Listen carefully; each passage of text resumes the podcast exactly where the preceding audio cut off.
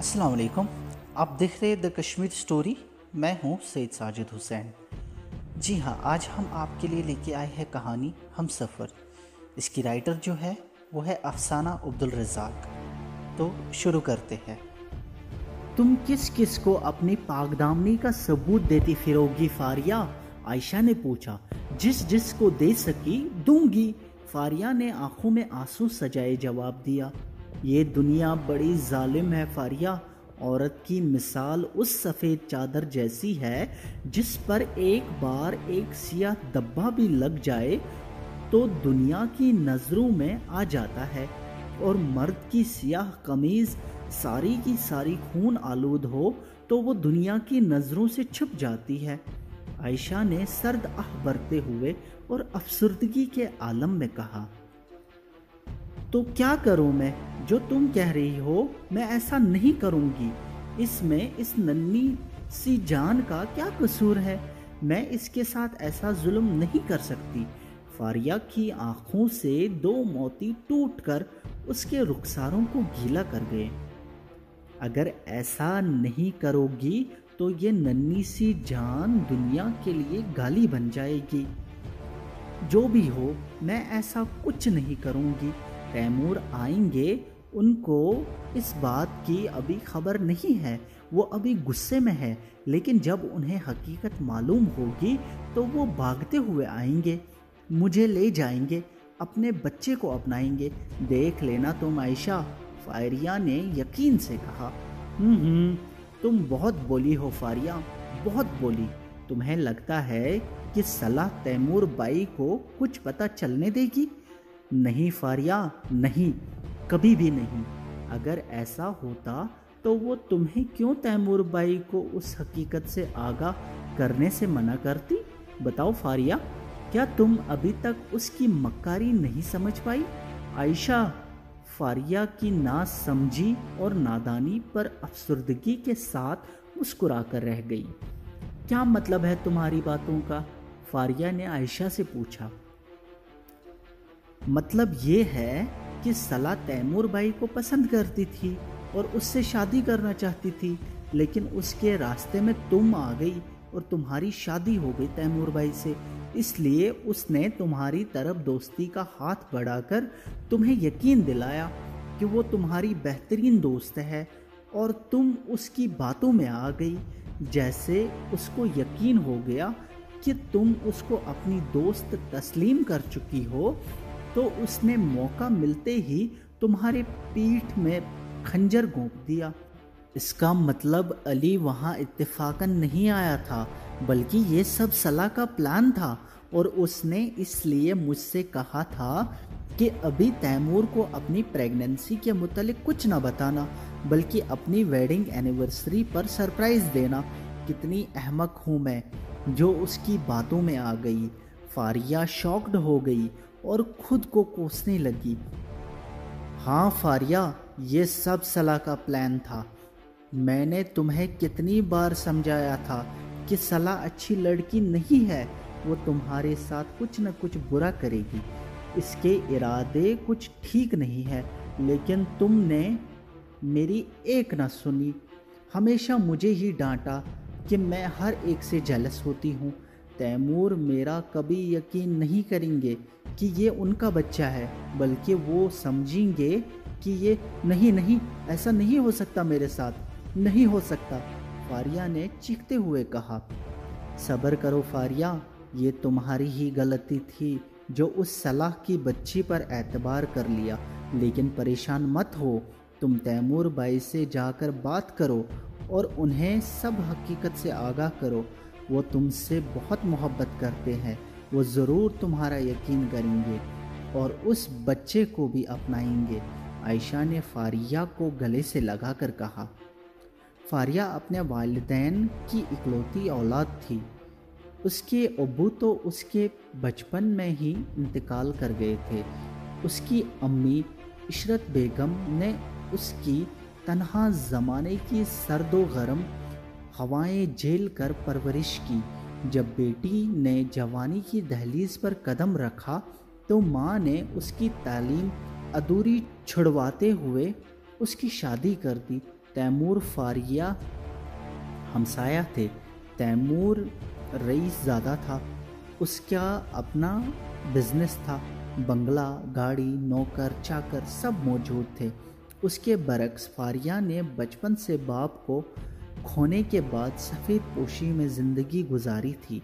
फारिया ने सरकारी स्कूल में तालीम हासिल की। फिर स्कॉलरशिप हासिल करके बीएससी मैथमेटिक्स किया। तैमूर की अम्मी को फारिया बहुत पसंद थी। मोहल्ला में सबीहा बेगम का आना जाना लगा रहता था। मोहल्ले के किसी भी फर्द के मुँह से फारिया के मुतलक कभी कोई बुराई नहीं सुनी थी। बल्कि सबसे उसकी तारीफ़ों के पुल बांधते थे। तैमूर की अम्मी कैंसर जैसे मोजी मर्ज में मुबतला हो गई।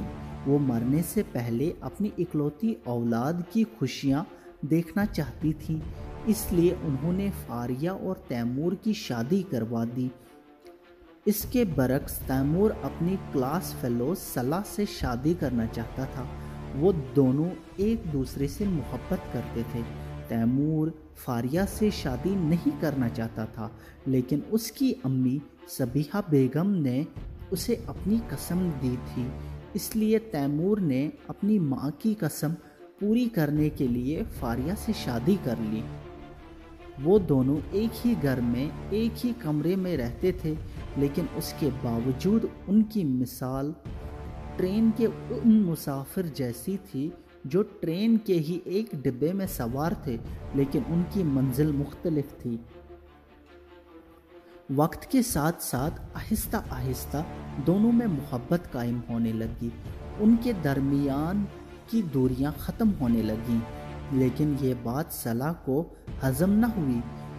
इन दोनों की शादी के बाद भी सलाह का तैमूर के घर आना जाना लगा रहता था, लेकिन पहले की नस्बत बहुत कम हो गया था।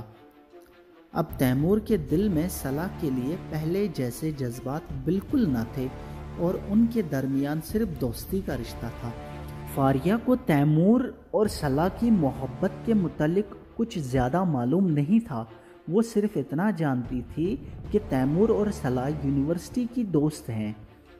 सलाह ने फारिया से दोस्ती कर ली ताकि उसका तैमूर के घर और उसके इर्द गिर्द आना जाना लगा रहे। जो शादी के बाद कम हो गया था। तैमूर ने भी उससे कह दिया था कि अब हमारे दरमियान दोस्ती के अलावा और कोई रिश्ता नहीं है। वो तैमूर के दिल में फारिया के लिए नफ़रत और अपने लिए वो मोहब्बत पैदा करनी, करना चाहती थी, जो फारिया के आने के बाद ख़त्म हो गई थी। वो अली को फारिया की ज़िंदगी में दाखिल करने के बाद ये कर चुकी थी। अली और फारिया क्लास फेलो थे। असल में फारिया को एम एस सी मैथमेटिक्स का शौक़ था, लेकिन शादी की वजह से उसकी पढ़ाई मुकम्मल ना हो सकी, जबकि फारिया ने अपने आगे पढ़ने की ख्वाहिश का इजहार तैमूर से किया तो उसने फारिया का यूनिवर्सिटी में दाखला करवाया। इस तरह सलाह को बहुत अच्छा मौका मिल गया फारिया को तैमूर की ज़िंदगी से निकाल बाहर करने का। सला ने बहाने से अली को मैक के सवालात समझने के लिए फारिया और तैमूर के घर बुला लिया। अली ने पानी पीते हुए जानबूझकर फारिया के दुपट्टे पर पानी गिरा दिया और फिर उसके गले से दुपट्टा ये कहकर उतारने लगा, सॉरी, गलती से गिर गया। मैं प्रेस करके ला देता हूँ। लेकिन फारिया ने उसे मना किया, नहीं, मैं खुद कर लूँगी, तुम रहने दो और प्लीज़ मेरा दुपट्टा वापस करो। ये क्या हरकत है? फारिया ने सख्त लहजे में कहा। अभी फारिया इससे दुपट्टा वापस ही ले रही थी कि सला तैमूर को ऊपर से बुला कर लाई। जब तैमूर ने फारिया का दुपट्टा अली के हाथों में देखा तो यकदम शॉक्ड हो गया। ये क्या हो रहा है यहाँ? तैमूर ने फारिया से गुस्से से पूछा, नहीं तैमूर, ऐसा कुछ नहीं है जैसा आप समझ रहे हैं। फारिया ने अली से दुपट्टा छीन कर अपने ऊपर ओढ़ कर कहा तो फिर ये क्या है जो मैंने अपनी आँखों से देखा? शर्म आनी चाहिए तुम्हें फारिया, शर्म। तुम ऐसा कैसे? चली जाओ फारिया, दूर हो जाओ मेरी नज़रों के सामने से, दफ़ा हो जाओ। तैमूर ने नम आँखों और गुस्से से कहा, नहीं आप गलत समझ रहे हैं। मैं ऐसी लड़की नहीं हूँ, तैमूर।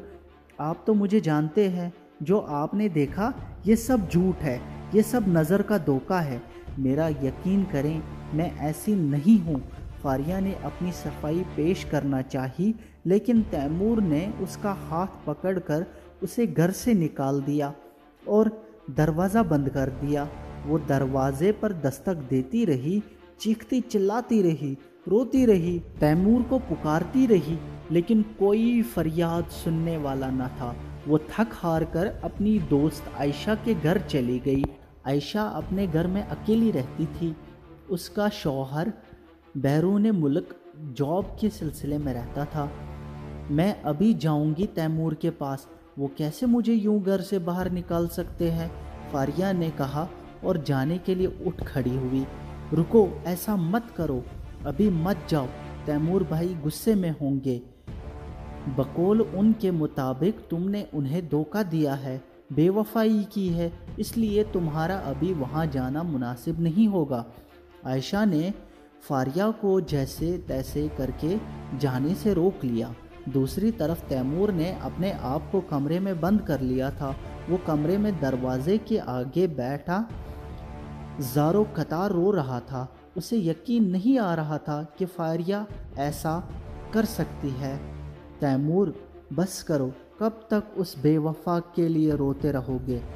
सलाह ने दरवाजे से बाहर खड़े होकर तैमूर से कहा, चली जाओ सलाह, प्लीज़, मुझे अकेला छोड़ो।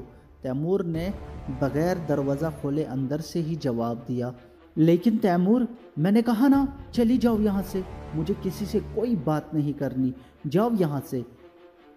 इस बार तैमूर ने शेर की तरह गुस्से से दहाड़ते हुए कहा सलाह वहाँ से चली गई और उसने अली को पैसे देकर हमेशा के लिए शहर से भिजवा दिया और दोबारा यहाँ आने से मना कर दिया।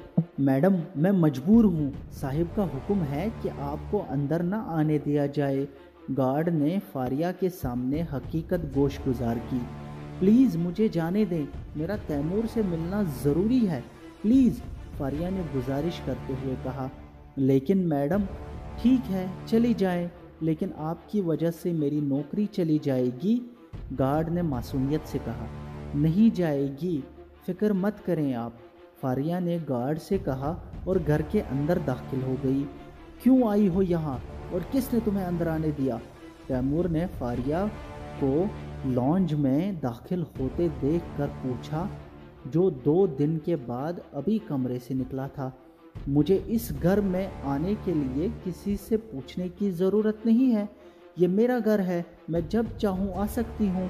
फारिया ने अपनी सारी हिम्मत इकट्ठी करते हुए शेरनी की तरह जवाब दिया, ये तुम्हारा घर था, लेकिन अब नहीं है। मैं बहुत जल्द तुम्हें डिवोर्स देने जा रहा हूँ, इसलिए चली जाओ यहाँ से। तैमूर ने फारिया की आँखों में आँखें डालकर कहा। कहानी कैसी लगी दोस्तों? उम्मीद है आपको पसंद आई होगी। अपने कीमती ख्याल जो है कमेंट्स में प्लीज़ टाइप करें और हमारे चैनल को सब्सक्राइब लाइक एंड शेयर करें। मिलते हैं कल नेक्स्ट एपिसोड में। तब तक के लिए खुदा हाफिज़।